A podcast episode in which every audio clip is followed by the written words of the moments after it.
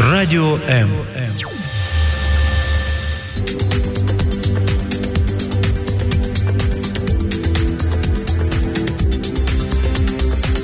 Професійні поради в передачі Година з експертом. Всем привет! В эфире Радио М, в студии Виктория Покатис. Говорить мы с вами будем о бизнесе. Точнее, о таком понятии, новом понятии, как креативная экономика. Зародилось оно 17 лет назад и совсем недавно сформировалось в отдельную такую, такое понятие, более детальное. И что же такое креативная экономика? Это все, что создано... Э, создана в консенсусе творчества и бизнеса. Это мода, дизайн, архитектура, кино, ремесленничество. Это все, что эм, делается с творчеством, с душой. И самая главная его особенность в том, что эм, создает нематериальные ценности и ориентированы на человечество, то есть на человека. Это прежде всего. Эм, э, в креативная экономика еще интересна тем, что она э, поражает своими темпами развития, поскольку если обычной индустрии сельское хозяйство, машиностроение растет около 3% ВВП в год, то креативная экономика это порядка 8% в год. Э, еще это интересно тем, что Креативная экономика создает наше будущее, она создает новые продукты, новые технологии, э, создает новые индустрии. И в разрезе креативной экономики мне хотелось бы сегодня поговорить о ремесленничестве, то есть о тех уникальных продуктах, которые созданы своими руками, созданы с определенными традициями, созданы в небольших количествах, которые ценятся сейчас э, активно в Европе, в США. Вот. И как в этом разрезе украинский хендмейд себя чувствует, поскольку у нас, как мы знаем, очень много есть уникальных вещей, но представлены ли они хорошо на локальном рынке и на рынке мировом. У меня в гостях Елена Вичканова, она создатель платформы, которая, цель которой как раз э, показать миру украинских производителей, украинских ремесленников. Лена, привет. Привет. Ближе к микрофону, чтобы тебя О. все слышали. Да. Э, э, вот ты уже три года как занимаешься тем, что ты учишь э, украинских ремесленников показывать, продавать свой продукт, презентовать его. Вот расскажи, пожалуйста, за последние три года что-то изменилось в этом, в их понимании, как нужно себя преподносить? А, когда мы начинали работать с украинскими мастерами, мы столкнулись просто с какой-то табула раса, чистый лист, когда очень многие ребята, с которыми мы сейчас работаем, они делали деревянные вилки, например, или там вязали какие-то шерстяные носки, вот из коричневых ниток, например. А, и когда мы с ними начали знакомиться, говорят, ребята, вы очень здорово вяжете, давайте там изменим цвет ниток, а, давайте... Сделаем более модными. А, вопрос в? А, не в том. То есть а, наша структура, она построена была таким образом, чтобы помогать людям именно продавать. А ты не можешь продать то, что никому не нужно. Потому у меня работают аналитики, которые изначально изучили спрос на рынке, они поняли, какой продукт, в какую страну и в какой сезон продавать. Потом вернулись обратно к украинским мастерам, поняли, где мы можем быть конкурентоспособны. То есть отнюдь не во всех направлениях товаров можем быть конкурентоспособны, к сожалению, в мире. Извините. Вот. И тем, кто и тем, кто и был тем, способен кто был измениться? способен, да, мы давали рекомендации, то есть мы говорили, давайте вы немножко поменяйте, а, или не, немножко поменяйте. Во-первых, вот у вас есть стандарты, да, если у вас есть кожаный пояс, то нужно, чтобы здесь была такая, знаете, ну, как... Пряжка? Пряжка, ну нет, не пряжка, а вот то, что после пряжки, чтобы он не болтался вот так вот этот пояс. Ага. Ну, это как один из примеров, что он обязательно это, должна быть эта штука, да? потому что иначе продаж не будет, например. Или там изменить цвет, или здесь изменить форму. А, и когда у людей начались продажи, большие продажи, вот это, собственно говоря, изменилось. А вот ты говоришь, что не все вещи и украинского производства, ремесленничества, они а, могут конкурировать на мировом рынке. То есть а, а в чем мы можем конкурировать? Что мы делаем хорошо? Когда мы говорим о мировом рынке, мы говорим э, о США на 80% и о Британии на 10%. Все это статистика мировая.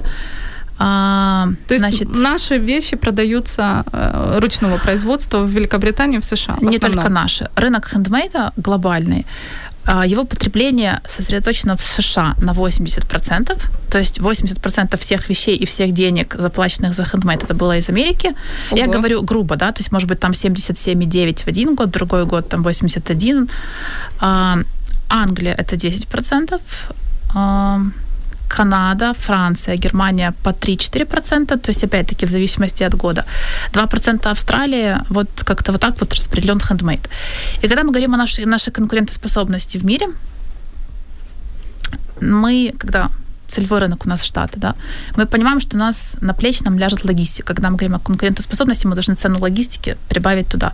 Ну и сразу с закрытыми глазами можно говорить, что габаритные товары, они вряд ли туда, ну то есть не доедут. все, отнюдь не все, да, они вряд ли туда доедут и будут конкурентоспособными в мире.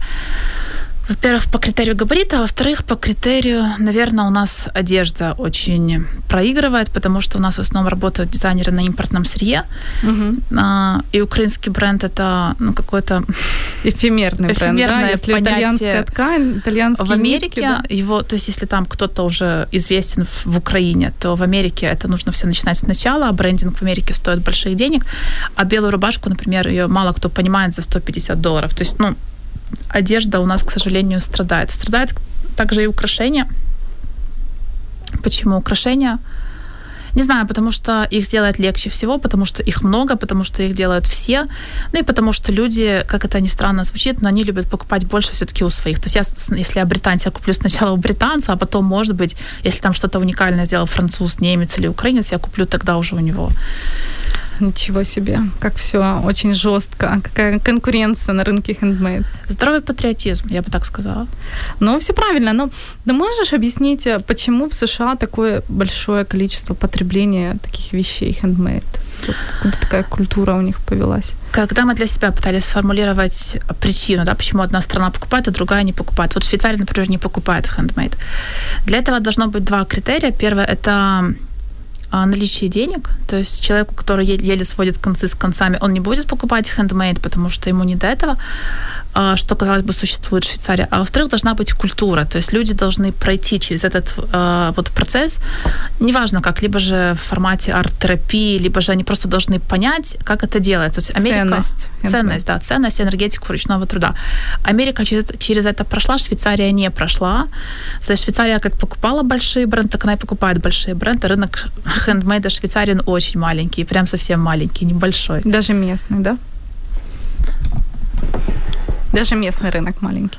Да, ну вообще Швейцария маленькая. И местный рынок хендмейда тоже не маленький. Не стоит на нее ориентироваться. нет, нет. Мы уже поняли. Хорошо. А, если сейчас поделить украинский хендмейд на какие-то категории, какая категория занимает больше всего? Процент. Ну, то есть что это? Это керамическая посуда, одежда. Ну, вот если распределить весь рынок и посмотреть на его структуру, то есть чего, что любят украинцы делать больше всего? То есть что-то из дерева, из керамики, эм, шить, вязать. Э, в чем мы уникальны и в чем, что мы делаем лучше остальных? А, история с хендмейдом, она, наверное, правильно начать с того, что Европа прошла индустриализацию. Да? То есть был период, когда появились большие заводы, фабрики, массовое производство, и сказали, что теперь нам больше ничего вот это вот крафтовое не нужно. Украина этот э, процесс, она, мягко говоря, ну, пропустила. Также пропустила, как и очень многие э, постсоветские страны. И благодаря этому нам удалось сохранить вот эти вот все крафтовые традиции. То есть у нас каждая четвертая женщина, она умеет делать что-то. Ну, неважно, что, или шить, или вышивать, или вязать, или как бы там в регионах, в селах очень многие женщины умеют работать шерстью очень профессионально, очень хорошо. А, сказать сейчас, что является самым цен, ценным, разделить там на какие-то прям четкие, зонировать отрасли, наверное, мне не получится. Но вот ты сейчас смотришь на то, что покупают в США. То есть можешь какой-то пример последнего продукта э, вспомнить, что большими партиями ушло в США? Вот, Покупают то, чего нет. А, то, чего нет на локальном рынке. Так я уже говорила, что одежды на локальном рынке больше, чем достаточно. Угу. Украшения на локальном рынке. То есть их сделать просто легко. Для этого угу. не нужно иметь какие-то знания. Их более чем достаточно. Больше всего и, ну, и интереснее всего продавать, и правильнее всего продавать то, что имеет какую-то вот честную добавленную стоимость. Если видно, что эту кофту кто-то вязал, вот прям вязал руками, видно, вязал, потратил на это много времени, много часов. Вот такую Красивым вещь, узором, уникальным, сложным, а, да? Может быть, несложный, может быть, очень многие любят вот простоту, да, вот крупную вязку и простоту.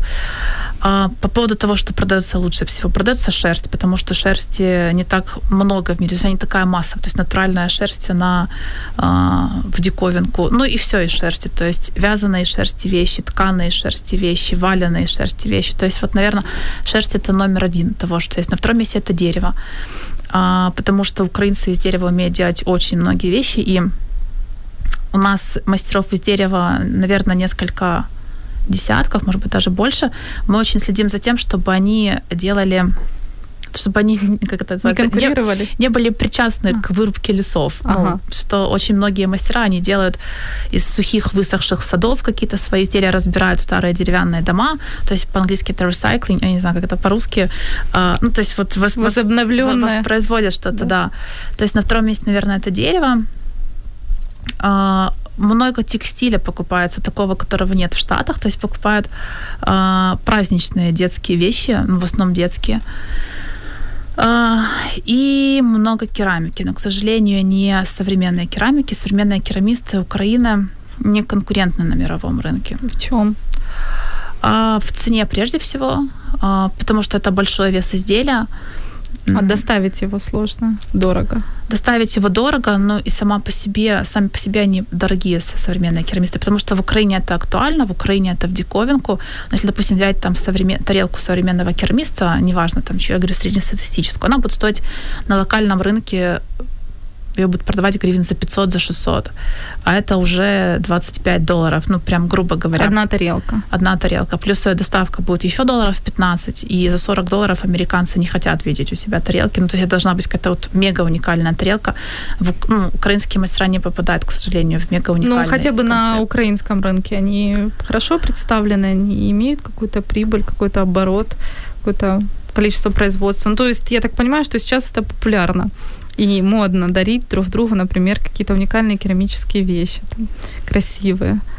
А, это модно, это уникально, но мы украинским рынком не занимаемся вообще, то есть он нам не интересен с точки зрения вообще как рынок. Почему? А, потому что он маленький, он небольшой. А... У людей мало денег, да? М? У людей мало денег на то, чтобы тратить на что-то с добав... добавленной стоимостью. Э, что-то красивое, уникальное, сделанное своими руками, но лучше пойти в масс-маркет и купить что-то дешевле. Не могу даже комментировать, просто мы для себя приняли изначально решение, что на локальном рынке мы работать не будем, то есть абсолютно э, есть возможность купить у нас что-то, находясь в Украине, сделать доставку в рамках Украины, но мы не форсировали это, ну, этот рынок совсем, потому что вложить сюда нужно усилий, нужно вложить ну, столько же, сколько в рынок Франции, например. Ну, а потом отдача будет в разы ниже, в разы меньше. Угу. То есть а в основном вы работаете на США, да? А построить там бренд, узнаваемость, э, все-таки тут, находясь в Украине, украинскому производителю, укра... украинскому ремесленнику, насколько это сложно и по времени затратно? Если Я есть такая цель. Рада рассказать вам историю про то, как мы построили бренд в Америке, но бренд свой мы еще не построили. То есть мы не узнаваемы. У нас э, мы сейчас продаем более чем на миллион, может быть, даже порядка на полтора миллиона гривен в месяц, но это совершенно мизерная сумма, как для по сравнению с американского Америки, рынка, да? по сравнению с Америкой. Ну, если говорить, что в 2015 году объем рынка был 18 миллиардов долларов, то наши тут сколько, 50 тысяч долларов в месяц, ну или даже полмиллиона долларов в год, это совсем какая-то печальная сумма с точки зрения объема. А, чтобы построить бренд-нейм в Америке, это нужно много лет, либо же какое-то, ну, если, не знаю, Опра Уинфри скажет один раз, вот так позовет и скажет, вот это вот классные ребята, конечно, mm-hmm. процесс и ускорится. сразу такой рост в 200-300%. Да, на самом деле, если почитать success stories американцев, американских брендов, то есть они все примерно одинаковые. То есть я там придумал какие-то экологические бутылки, я их делал, делал, делал. Вот у меня так все хорошо получалось, у меня был рост, а потом одну ночь Опра Винфри обо мне рассказала, и вот теперь я стал миллионером. Точно так же рос. Прекрасный и... рецепт. Да-да-да. Кажется, она сейчас уже не ведет передачи. Вот я не отслеживаю, но примерно одинаково выросли все большие американские бренды. То есть вся американская мечта, она вот построена примерно на ТВ-шоу. Вот сегодня ты никто, а завтра ты все. То есть мы еще там не были, еще таким вот образом ничего не строили. Мы просто продаем через социальные сети, через сайт, через площадки. А, через рекламу в Гугле, да? Реклама в Гугле нам недоступна с точки зрения затрат, потому что а, там выше расценки, да? Да, если в Украине. в Украине можно играть с контекстной рекламой сколько угодно, то в Америке средняя стоимость клика там где-то 2,5 доллара, может быть, доходить до 4, до 7, то есть в зависимости от категории товара. Прекрасно. Ну и при конверсии 1% стоимость одной продажи будет, соответственно, 250 долларов как минимум. У нас в хендмейд изделиях но нет такого Не заработка. заложено, да? да потому... цена. А расскажи, пожалуйста, про логистику. Ну, то есть, если кто-то заказал э, относительно небольшую вещь, там, до 5 килограмм, то сколько будет стоить отправить ее в США? Все зависит от объемного веса, а, ну, не столько вес и объем,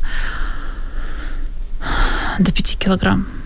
До 5 килограмм, до 5 не знаю. Вот я знаю, что небольшие какие-то отправки, это примерно в среднем 10 долларов, 10, 15, 13, вот где-то так, но...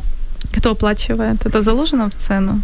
уже продукты а, или получатель? Мы долго экспериментировали с ценой, с ценой логистики, и мы в итоге пришли к такому выводу, что человек, покупая чашку, например, там за 10 долларов, он предполагает, что он заплатит еще там 2-3 доллара за логистику. Когда он купил чашку за 10 долларов, и ему типа выпадает еще стоимость логистики еще 15, он обычно закрывает и говорит, я забыл. То есть я этого всего не видел. Конечно.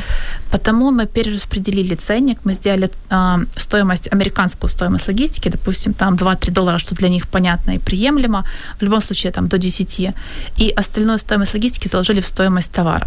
Но мы же отходим от единичных отправок, а, мы формируем склады сейчас.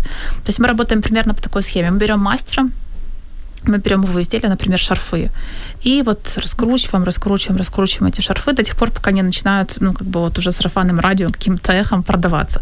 Потом мы собираем эти шарфы, формируем склад, отправляем его в Америку, и это все продается уже автоматически со склада, и мы берем там следующего мастера, и следующего, и следующего. Такая у нас схема работы. Mm, уникальная, мне кажется, схема, потому что я еще не слышала, чтобы так работали маркетплейсы.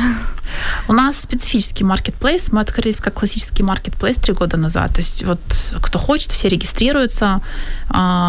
Бесплатно. Бесплатно, все бесплатно. Мы по-прежнему не берем ни копейки денег с наших мастеров, но когда мы стали работать в классической системе регистрации, а, к нам начали приходить вот как раз-таки вот эти вот ребята, которые шьют белые рубашки за 150 долларов. Все, все подряд стали приходить, да? А, все подряд, ну, в основном кто приходит, кто в интернете, кто в сети, то есть жители больших городов, мегаполисов, э, большие украинские дизайнеры.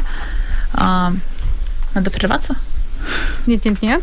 А, то есть э, стали приходить и маленькие ремесленники, я так понимаю, небольшие производители? Нет, стали приходить те, кто в сети.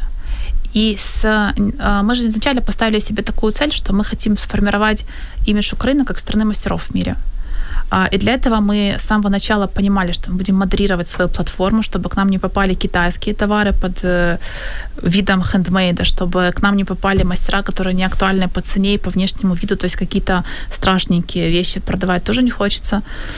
Вы сделали отбор, да? А, Хорошо, на этой да. ноте мы сейчас на минуту буквально прервемся и вернемся к тому, какой же отбор сделали в итоге вот Елена Вичканова с ее командой. Спасибо.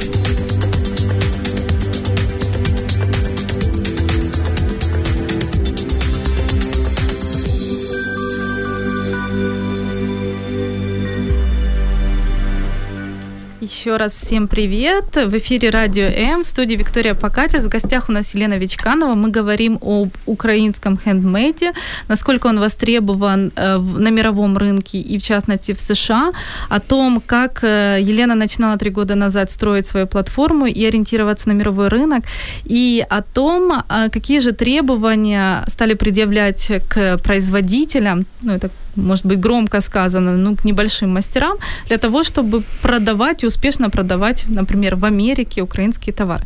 Итак, к какой же модели вы все-таки пришли? И когда мы увидели, что к нам приходят совсем не те, кого мы ждали, мы поняли, что нам нужно ехать самим. И мы поехали по Украине, по селам, по маленьким городкам, мы приезжали на базар, мы искали людей, спрашивали, а что же вы тут делаете?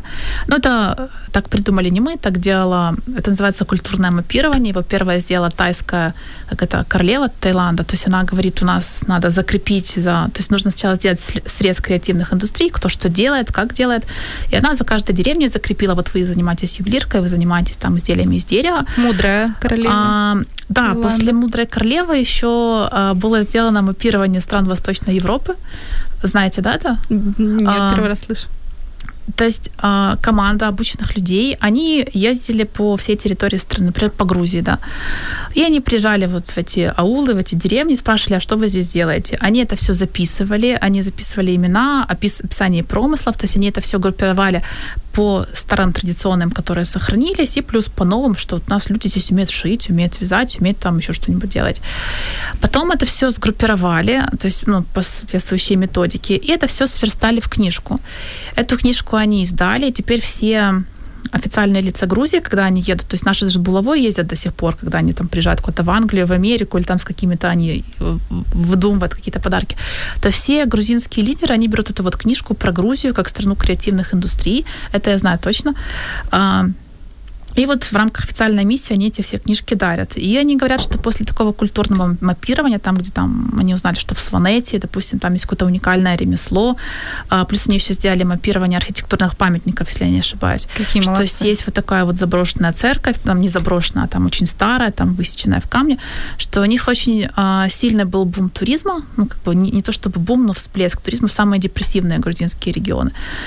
А, вот они добились... Это работает. Это работает. И вы сделали так же. Мы так не сделали, потому что мы, э, они это делали за деньги фондов, то есть у нас этих денег не было, мы просто делали так, как мы умели, мы поехали по этим селам, вот так вот находили этих людей, вот так вот записывали, кто что делает, выбирали тех, кто уже готов, ну, допустим, там человек уже сделал зеленый шарф, он уже сам по себе прекрасен и актуален и всем нужен, а с другой стороны, человек сделал там коричневый шарф, и вот он сделал просто ровно, там его сшил ровно, и мы говорим, вот это два чека, мы их берем, одного берем как есть, а другого вот мы сейчас будем как-то учить, ему рассказывать, подсказывать. Вот. И только тогда это все начало у нас жить, потому что настоящие люди, настоящее дарование, вот то, что они вне интернета? Handmade, они вне сети. У нас 53% э, проникновения, сельских, интернет. проникновения интернета в сельских местностях, да. Угу. То есть они просто вне сети, и на самом деле эти люди, которые действительно мастера, которые действительно что-то делают, они очень часто разочаровываются и уходят. То есть у нас весь западный регион, он мечтает весь уехать отсюда, работать, я не знаю, на каких-то хоть в каких-то работах, я спрашиваю, ребята, а ради чего вы едете? 10 тысяч гривен, 13 тысяч гривен зарплата в месяц. То есть это та сумма, которую достаточно людям получать в Украине, чтобы они не бросали своих детей, свои семьи. Да, они Вот. минимальную в 3200. Да, и вот мы таких людей находили, и вот мы с ними сейчас работаем. Я очень счастлива, что у нас такие есть, что люди остаются.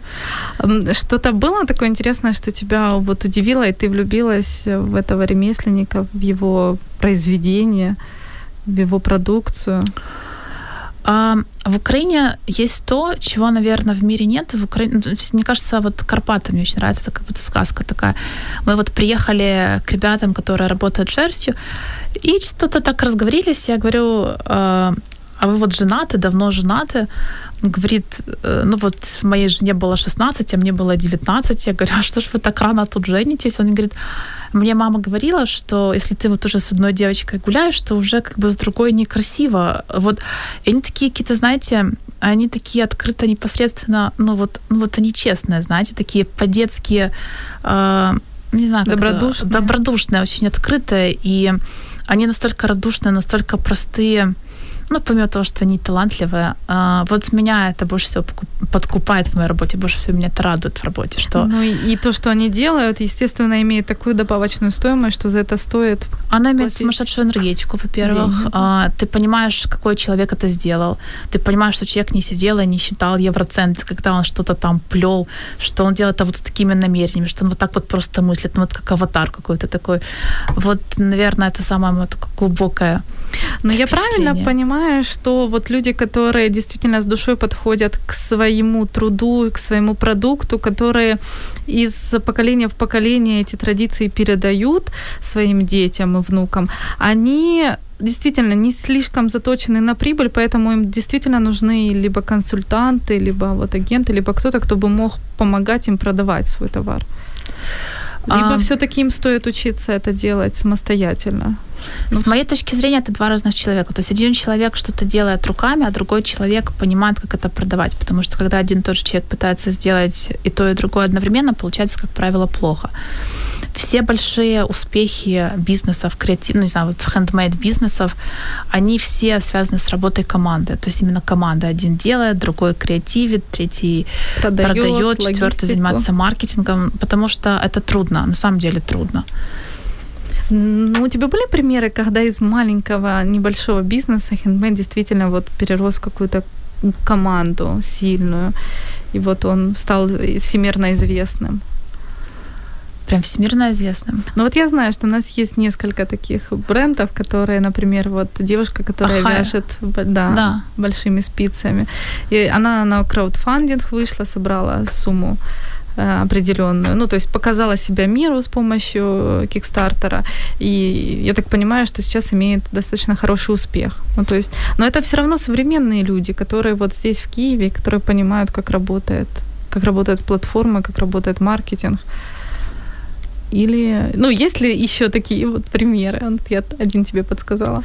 Этот я знаю. Еще есть My Bookmark, это Лена Мисник. Она сделала такие смешные закладки с ножками, она попала в тренд, это было эксклюзивно, не похоже ни на что, не типично. И я знаю, что у нее были в десятках тысячах продажи с торговых площадок.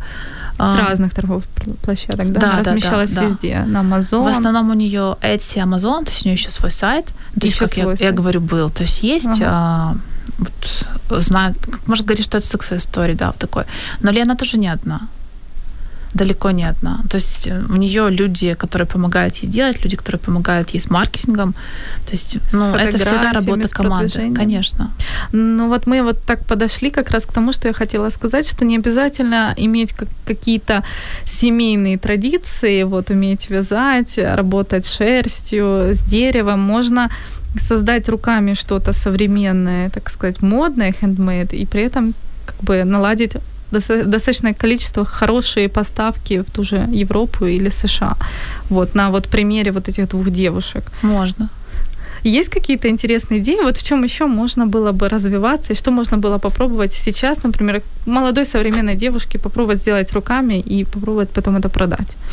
Я человек не креативный совсем. То есть я не вижу. Ну вот меня муж видит, Расскажи, кстати, у тебя муж тоже ремесленник. Вы очень э, как-то соединились очень органично. Но ремесленником его назвать трудно, он ювелир, э, профессиональный ювелир. А, он видит э, изделия вот эти ювелирные, он понимает, мне кажется, что это вообще космически сложно, что-то придумать новое, при том, когда уже все это было, и все это в каких-то разных вариациях. Но ему не сидится спокойно, он еще запустил деревянное производство, он делает изделия из дерева, современные интерьерные вещи, вот он сидит и рисует, какие-то там тонны тетрадок изрисованные. У него это Из вот... головы, да, из космоса Да, идет. из космоса ему идет.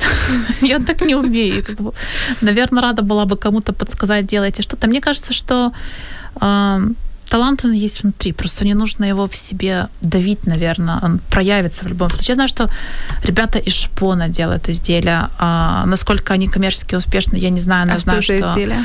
Да какие-то абсолютно разные, там и сумки, и какие-то там интерьерные штуки, а, какие-то сундучки, коробочки. Ну вот просто человек сидел в офисе, а, и вот подумал, что руки чешутся что-то сделать. И он днем сидел в офисе, а вечером он что-то делал по ночам. И дошел до того, как-то потихоньку себе продавал поштучно. Потом, когда уже он начал продавать больше, чем поштучно, когда он понял, что это уже может как-то, он может позволить себе не работать, вот он и перешел вот в эту историю со шпоном, с этими коробочками, штучками. Ну, я думаю, если он ушел с работы, значит, ему его продаж хватает для того, чтобы жить, и все-таки история Соответственно, успешная. да, да, да. Я знаю многих керамистов, которые тоже из офиса в итоге осели в своей мастерской заниматься чем, тем, чем они любят заниматься. Но вот это то, с чего я начала, что креативная экономика, чем она сейчас интересна? Да, она не занимает какую-то страшную цифру большую в мировом ВВП, но она растет из года в год очень ускоренными темпами темпами. То есть, что люди переходят из чего-то массового к чему-то осознанному, уникальному, к тому, что выше ценится. Э, что на самом деле креативная экономика еще про то, как развивать локальные рынки. А, то есть мы мы говорим о глобализации, о том, что мировые компании, они покупают друг друга и объединяются, но вот есть еще один подводный слой, так скажем, это вот креативная экономика, когда наоборот локальные рынки начинают себя вот проявлять и показывать то, ну, что они умеют. Вот это как раз о хендмейде, когда что-то из сел приходит ну, вот, вот на рынок, и показывается его вот эта добавочная стоимость, это его душа, это уникальность, это мастерство и так далее. Вот, поэтому э, мне бы хотелось еще вернуться к тому, э, если как правильно ремесленнику научиться ценообразованию. Это такая сложная тема, когда ты понимаешь, сколько тебе стоило его вот сделать, и за сколько ты можешь его по справедливой цене продать, и как это соотносится с рынком и с конкурентами. То есть вот где найти вот этот золотой баланс. Я на креативной экономике настроилась. Хорошо. А я практично. Я все о деньгах, о цифрах, о ценах. А, полностью рассказать о том, по какому механизму работают наши аналитики, я не расскажу, потому что не знаю. А, сначала нужно изучить спрос. В какой стране в каком количестве, какие вещи и в какое время продаются. Потом изучить существующее предложение. Это классика маркетинга, что вы, допустим, вы продаете, не знаю, синие свитера, а, определенно из определенного там материала, определенного там как это называется, стиля вязки или чего-то еще. Посмотреть, кто еще их предлагает, по какой цене предлагает, потом посмотреть, через посредством какого сервиса вы хотите эти свитера продавать. То есть, если вы, допустим, продаете через Amazon, вы должны учесть, учесть комиссию, она не маленькая, это 18%. То есть э, Amazon берет от цены 18%. От стоимости продажи. От стоимости продажи. То есть если вы продали за 100 долларов, 18 долларов отдали Амазону сразу же. Он, если оплата идет через Amazon, то снимается автоматически. Если вы продаете через Amazon. То есть если вы продаете через Etsy, то все знают, это площадка для продажи хендмейд изделий, угу. вы отдали 3,5%. Ну, там и винтажные вещи есть, кажется. А, на Etsy есть винтаж и хендмейд, да. Угу. А, плюс, если вы продали через PayPal, то есть Amazon с PayPal не работает, с PayPal работает Etsy, вы отдали еще порядка 4% еще PayPal. Ну, то есть это от вас не зависящее, они автоматом с вас это все сняли. Потом вы должны, допустим, вы понимаете, что свитер продается за 100 долларов вы понимаете, что он вам в себестоимости обходится 40, ну, например, да, вы понимаете, что стоимость доставки вам будет его 20 долларов, например, итого 60. Вы понимаете, что вы отдадите 18% Амазону, 3,5% Etsy, вы понимаете, я нашим мастерам советую, вернее, нашим мастерам ничего не советую, потому что всю ответственность несем мы, но в прошлом году, когда мы работали с Укрпочтой, а, у нас терялась каждая десятая посылка. Ну, Укрпочта. А, Укрпочта прекрасная. Почему? Укрпочта мне очень Каждая нравится. Каждая десятая посылка теряется. Но на самом Страшная деле, цифра. А, мне кажется, что Укрпочта здесь была виновата в меньшей степени. Это USPS, американский USPS. А. То есть, когда... А, Извиняемся перед Укрпочтой в прямом эфире. Забираю свои слова обратно когда мы все-таки находили свою посылку, то есть там начинается бешеный сезон, потому что все покупают подарки к Рождеству. То есть сейчас когда начинают, начинают покупать? В, в ноябре? В августе? В августе. В августе. Если Люди ты... умеют так спланировать свою жизнь. В августе уже знают, что кому дарить на Новый год. В ноябре уже прилавки пустые. То есть просто Америка работает по другому принципу. А, то есть если наши люди, если привыкли продавать, если берут, значит надо еще, еще, еще. То есть у нас склады довозятся ровно до тех пор, пока берут. Люди, пока берут, да. То есть у нас 23 декабря можно купить совершенно все, все по-честному. А в Америке в ноябре уже начинают заканчиваться елочные игрушки, то есть в декабре уже там полупустые какие-то могут быть витрины в специализированных магазинах, и они больше не довозят, потому что задачи продать все здесь и сейчас нет, то есть задача остаться без склада. А, и вот американцы, они, как правило, считают, что если они в ноябре не купили подарок, то они в принципе, уже и в онлайне уже не купили, потому что начинают стоять все таможни, то есть это пропускная способность таможенных вот этих вот как-то постов, не постов, служб, там, да. таможенных служб, да. То есть это доставка внутри компании, когда мы все-таки разыскивали, ну а куда же делась посылка? Мы-то знаем, что мы ее отправили, Укрпочта нам говорит, сломался в прошлом году трекинг, а нам просто показано, что да, она выехала с территории Украины и пропала на территории Америки. Прекрасно. И когда мы все-таки ее находили, то мы понимали, что вот был случай, когда почтальон из USPS вот так вот просто забросил за забор, Ну и написал, типа, доставил. И она там в кустах себе и валяется. Человек там ищет ее там, мы ищем ее здесь, посылки нет. В итоге она там пришла оттепель, пошла, посылка нашлась. Ну или еще вариант, когда они пришли, там бумажку вставили в дверь, что посылка прибыла на отделение, придите, заберите. Бумажка улетела. Улетела, человек не пришел, посылка полежала, ее вообще отправили нам назад. Ну, то и есть она вот... где-то потерялась, да? Нет, она может иногда и прийти, но уже после Нового года. Ну, то есть вот какие-то такие круговые движения, они происходят, как правило, вот эти почтовые коллапсы, их тоже нужно учитывать. Ну, а потом это же все затраты на что-то, ля, на, на кого-то должны лечь. И вот разумно учитывать, что они лягут именно на мастера, который продает отсюда. Очень интересная тема, но мы вынуждены прерваться на маленькую паузу, а потом продолжим.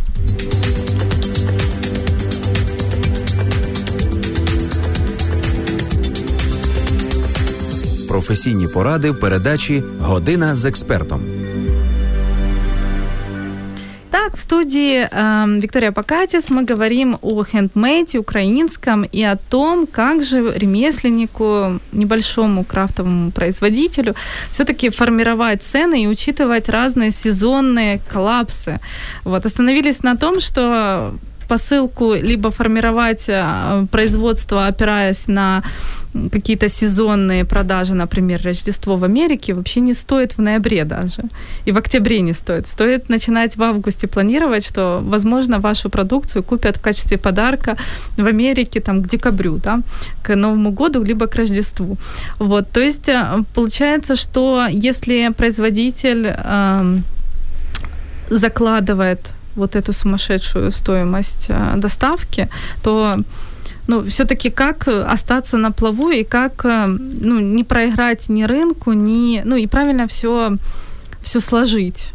И, и учитывать то, что какая-то посылка может пропасть, не дойти и, и так далее, что может спрос опуститься и так далее. То есть вот какие вот эти вот интересные нюансы, интересные лайфхаки, которые можно вот производителям сейчас рассказать про планирование. Я уже рассказала про каждую десятую потеряно. Может быть, в этом году статистика улучшится. Я уже рассказала про комиссии, которые взимают площадки. Я рассказала про комиссию PayPal, Amazon, Etsy. Но их никак не обойдешь, тут их стоит просто смириться с этим. Да. Ну вот эм, я знаю, что у модных брендов есть такие брендбуки, где они за год уже знают тренды на следующий там, сезон, либо через сезон. То есть и все бренды, там, от Dolce Gabbana там, до Prada, они уже понимают, в какой они э, цветовой сетке уже будут э, строить свои модели, шить. Можно ли ремесленникам опираться на какие-то брендбуки и менять свою продукцию в зависимости от рынка, либо стоит все-таки стоять на своем и быть вот уникальным и из года в год не изменять своим традициям. Мы на фоне этой идеи а, не нашли взаимопонимания с музеем Гончара. То есть музей Гончара считает, что крафт, ну вот эти все наши ремесленные традиции должны оставаться традиционными и неизменными. То есть вот как мы делали вещь, так мы и должны и продолжать делать эту вещь, и ничего не должно меняться, потому что если мы будем менять вот эту вещь, спасибо, мы будем менять и свою культуру тоже. А... Но вещи не продаются, то, что они делают. Ну, конечно, нет. А, ну, как ну, можно делать то, чтобы, то, что не продается? Конечно, нет. Оно продается в каких-то единичных э, А что, что за вещи? Расскажи. А, Можешь их описать? Ну, например, есть традиционная керамика, традиционная украинская керамика. А, но американцы, вот они любят объем 0,3, вот они любят 0,3, а вот у нас делают объем 0,2, например. Ну вот, вот так вот и получилось. Или, допустим, там традиционная украинская вышиванка. Можно сколько угодно там уничтожать Виту Ким, например, что она взяла и такую крамолу сделала. То есть она взяла там просто какие-то случайные орнаменты, часто с рушников, например, там даже, да, положила их на рукава, сделала себе такое платье, вообще не, не, не традиционное, и вывела его в мир. Но если бы она не сделала бы этого, да, то есть наша традиционная вышиванка, ну, может быть, она бы как-то бы и вышла в мир, но вряд ли она бы достигла такого успеха, что вышиванка уже стала трендом номер один в 2016 году летом. И все это благодаря тому, что люди переосмысливают в какие-то ну, традиционные кстати, вот основы. фильм выйдет в следующем году в вышиванке э, э, с Джоном Деми Траволтой, да, Деми Мур в вышиванке Вита Ким. Ну вот, по-моему, самая прекрасная история вообще успеха для украинского бренда. Вот. А, хочу рассказать про креативную индустрию. Ну, то есть мы да, начинали, да. уходили. А, а, я считаю, что то, что делает человек, оно должно приносить ему результат, в том числе и финансовый результат. Если оно не приносит результата и не приносит вообще ничего, то есть человек по-любому растворится, и в любом случае он разочаруется и бросит это все делать. А, мне кажется, это какой-то ну, очевидный результат. И когда мы говорим о креативных индустриях, то считается, что вообще термин пошел из Британии, пошел из эпохи тачеризма, когда Тэтчер и сказала, вы знаете, ребята, все, что не прибыльно, оно не имеет места быть в Британии, потому что мы больше не хотим никого датировать. Железная леди. Да, и сюда под эту историю попали музеи. Она говорит, ну, ребята, вы же не прибыльные. Они говорят, так мы же хранители, мы же храним традицию, мы же храним культуру. Она говорит, ну, вы знаете, ну, если это никому не нужно, если за это никто не платит денег, ну, значит, это никому не нужно, извините. А, но музеи не закрылись просто так. Они пошли к бизнесменам и начали им рассказывать, что, ребята, это же наши истоки, это же наша культура, это же наша традиция, надо как-то сохранить.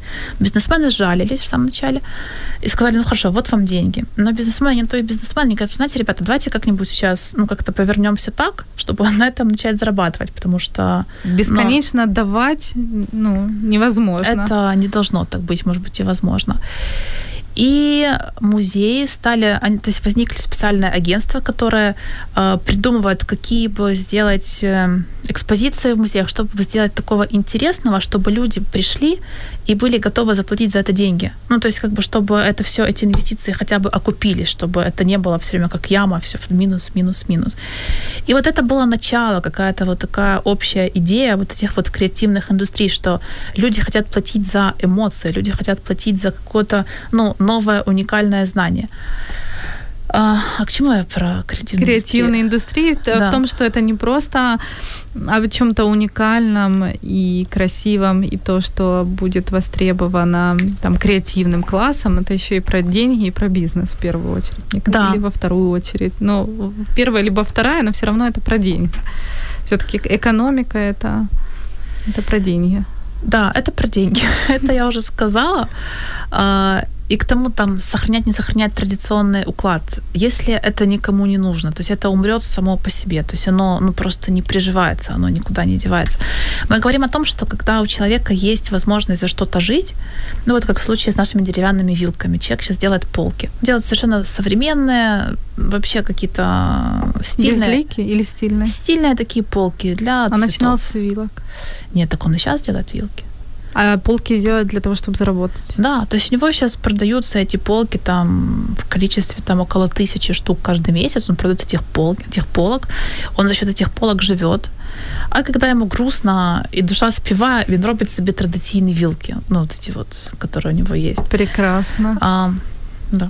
Хорошо. А полки, они ну, то есть они тоже имеют э, как бы статус handmade, то есть он их делает э, своими руками? Ну, конечно, все имеет статус handmade. У нас принципиальный момент, что это все должно быть сделано вручную. А мне интересно, как этот бизнес масштабировать? Если на производ, понятно, вот ты сделал что-то руками, первый прототип, у тебя пошли какие-то продажи, потом они резко выросли, там продавал 20 штук в месяц, вырос до 2000. Как handmade уметь масштабироваться. Ну, ты, ты ж не наймешь сразу 30 мастериц вот чего-то уникального, где их найти. Но люди нанимают людей. То и есть... теряют продажи пока. А? И теряют продажи пока ищут. Ну, то есть вот этот вот э, болезнь роста для хендмейда, как они его, ее проходят? Ну, есть целая методология. И все знают ее, все читают эти умные э, учебники. Ну, в том-то, потому я и говорю, что никто учебников не читает. Ну, то есть не то, чтобы нет, кто-то учебники дочитает. Но тут история такая, либо ты читаешь учебники, и выживаешь. либо ты вяжешь, вяжешь да, в то же и время. Всё. Одновременно, мне кажется, делать вот и то, и другое, и третье очень трудно. Ну, то есть ты просто рассеиваешься, и ты, получается, что толком ты нигде. Ну, вот так это все начинается, что вначале тебе нравится что-то делать, потом ты начинаешь это делать для друзей, потом друзья рассказывают друзьям, у тебя появляются какие-то продажи, ты уходишь с работы, потом продажи растут, и ты начинаешь открывать учебник, потому что понимаешь, что что-то не так, что-то ты уже не успеваешь, не тех людей нанимаешь, либо неправильно распределяешь бюджет, финансы, и возвращаешься к истокам, идешь в экономические школы, к каким-то экспертам, вот, к тебе, вот, и так эта болезнь роста, наверное, у нас по-украински она и, и проходит, вот, классически, мне так кажется. Я могу, конечно, фантазировать, но судя по историям, так Все люди разные. Вот у нас, например, в Карпатах ребята организовали сначала с семьей. Мы говорим, ребята, нам нужно производство, производство должно быть большим. Они говорят, мы с человеком все зробимо. Я говорю, ребята, ви не справляєтесь. Ну, тобто ви не справляєтесь. У нас ще мама приїхала, ще сестра буде з нами, ще брат сестри буде з нами. То есть, поскольку они там все дружные и семейные, то есть они организовались, их там порядка 40 человек организовалось, то есть вот особенно когда в сезон, они организовываются вот так. А вот парень у нас есть, деревом занимается он там живет в мастерской, он все время что-то делает. Мы говорим, Виталик, найми кого-то себе, найми людей. Он говорит, не, говорит, нет, это, это мои деньги, и я буду их зарабатывать. Ну так не ну, надо же когда-то спать, ходить в кино еще. Выбор Виталика, как мы называем. Ну, то есть... Это уже понятие, да? Да. Ой, здорово, интересно. Я люблю именно наш украинский бизнес, малый бизнес ремесленников, именно за вот такие какие-то интересные, неординарные штуки и решения, что все-таки я зроблю сам, да. Вот потеряю, не потеряю, но вот все вот, вот так вот. Вот и э, почему в разрезе креативной экономики я вот постоянно к ней возвращаюсь, потому что это не только про, ну, креативная экономика это не только про хендмейд, это еще а, про новые продукты, про технологии новые, про новые приложения, про а, новые технологические продукты, которые проявляют, появляются, потому что это все это творчество, то есть людям дали возможность проявлять себя, проявлять себя на работе, в глобальных компаниях, компаниях, и появилось что-то новое. Э, и в этом контексте я бы хотела еще сакцентировать внимание на таком понятии, как креативный класс. То есть начинают появляться, и уже появляются люди, либо осознают, что, что такое уникальное, что, что, это, что вообще это такое уникальность, как она ценится, ее стали ценить, ценить местных производителей, э, ценить то, что сделано в небольших партиях, э, то, что имеет какую-то, ну вот действительно какую-то уникальную добавочную стоимость. Вот за что готовы платить именно там не 20 гривен за тарелку, а 40 гривен, либо 120 за эту тарелку. То есть начинает появляться такое понимание, за что мы платим эти деньги.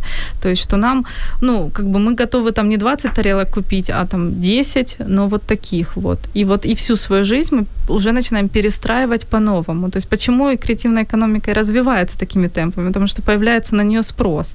Ну вот мне кажется, на handmade.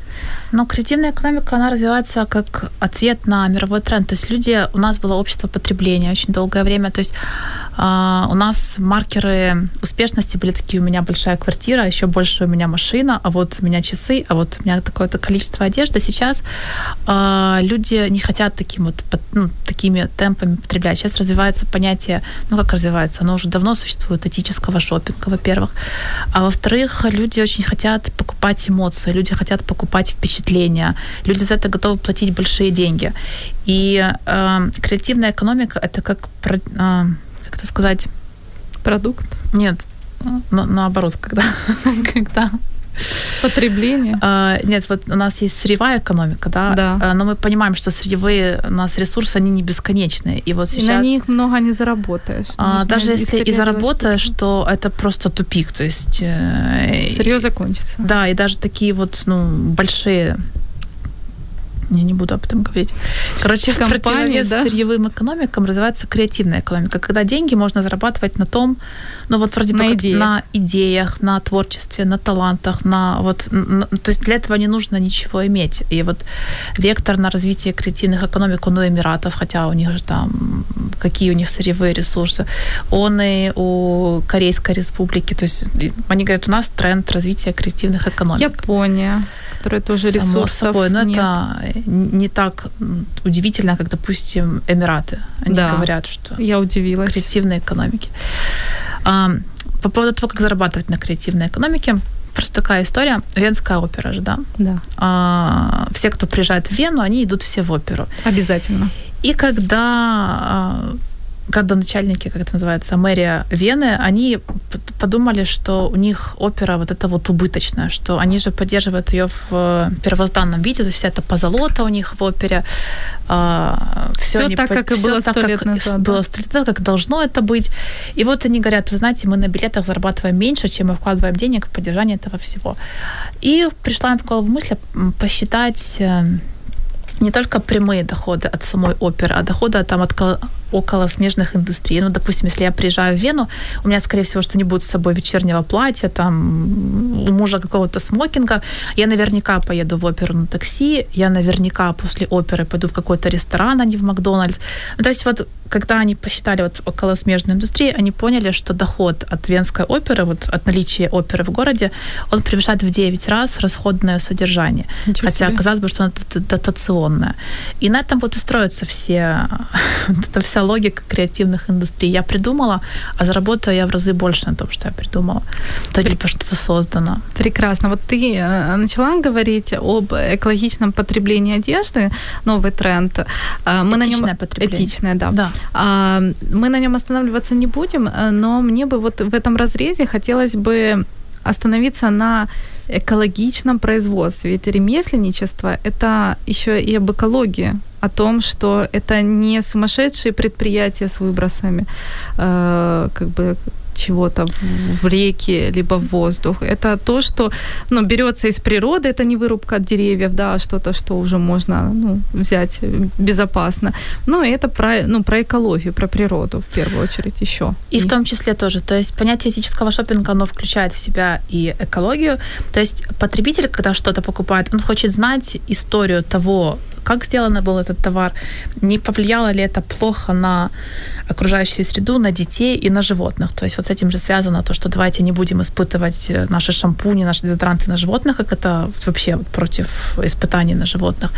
И с этим же связана экология, когда люди поняли, что индустрия fashion является второй по силе загрязнения окружающей среды после, а, как это называется, нефть, нефтеперерабатывающей промышленности, люди забеспокоились, и они вот говорят... Стали а... меньше покупать платья. Во-первых, они стали меньше покупать количественно, а во-вторых, они хотят понимать, кто сделал, как сделал, повлияло ли это на окружающую среду, как повлияло, и они хотят, начинать цениться вот эта вот энергетика ручного труда. Ну, то есть Насколько и... долго эта вещь может прослужить, а если она сделана действительно качественно ручным трудом, то она и будет носиться дольше. А, это еще связано с тем, что люди покупают эмоцию. Вот мы когда вот вам нужны жирафики из Африки, но вы их все равно покупаете, потому что если вы уже попали в Африку, то и жирафики, вы знаете, что их сделали черные детки, деткам хочется кушать, вы покупаете жирафика, даже не задумываясь о том, почему вы покупаете. И в этическом шопинге еще очень важно социальный вклад в развитие, ну, как бы в последующее. Да? То есть сейчас а, развитое общество очень интересуется тем, какая социальная ответственность у какой-то компании. И вот когда мы говорим о том, что наш Street Snails это первый в, в Украине, вообще в Восточной Европе этический маркетплейс, мы говорим о том, что что, во-первых, э, товары наши, те, которые у нас на платформе представлены, они, они не нанесли никакого вреда окружающей среде, то есть их сделали люди с любовью, и покупаете товар у нас, вы помогаете украинцам оставаться на своих местах, помогаете не уезжать отсюда работать уборщицами, сиделками, а помогаете просто оставаться здесь и сохранять свою культуру, потому что и культуру хранят семьи. люди, семьи, культуру, быт какой-то, который мы так сильно ценим, и который так сильно ценит музей Гончара. То есть, по-хорошему, мы делаем одно и то же дело просто с разных сторон. Прекрасно. Ну, на этой вот оптимистичной ноте я бы хотела закончить э, словами о том, что Э, во-первых, думайте о том, что вы покупаете, в каких количествах, каких брендов. Смотрите не только на бренды, но еще и на то, сколько вреда этот бренд мог принести природе, потому что как бы мы не вечные, Земля не вечная. Конечно, пафосно звучит, но все-таки стоит об этом уже задумываться. И о том, что все-таки креативная экономика, она растет, если вы хотите быть ну, не только в тренде, но еще и выживать, если вы что-то умеете делать уникальное э, или хотите это делать, то учитывать пожалуйста, все эти тренды для того, чтобы стать успешным, том, что это должно быть экологично, что это должно быть уникально, что э, нужно закладывать правильную себестоимость, что нужно учитывать сезонные спады, тренды и э, учитывать то, что понравится людям, и то, что будут покупать, а не просто то, что вы умеете делать. В общем, надеюсь, вам было полезно. Э, до новых встреч. До свидания. Спасибо.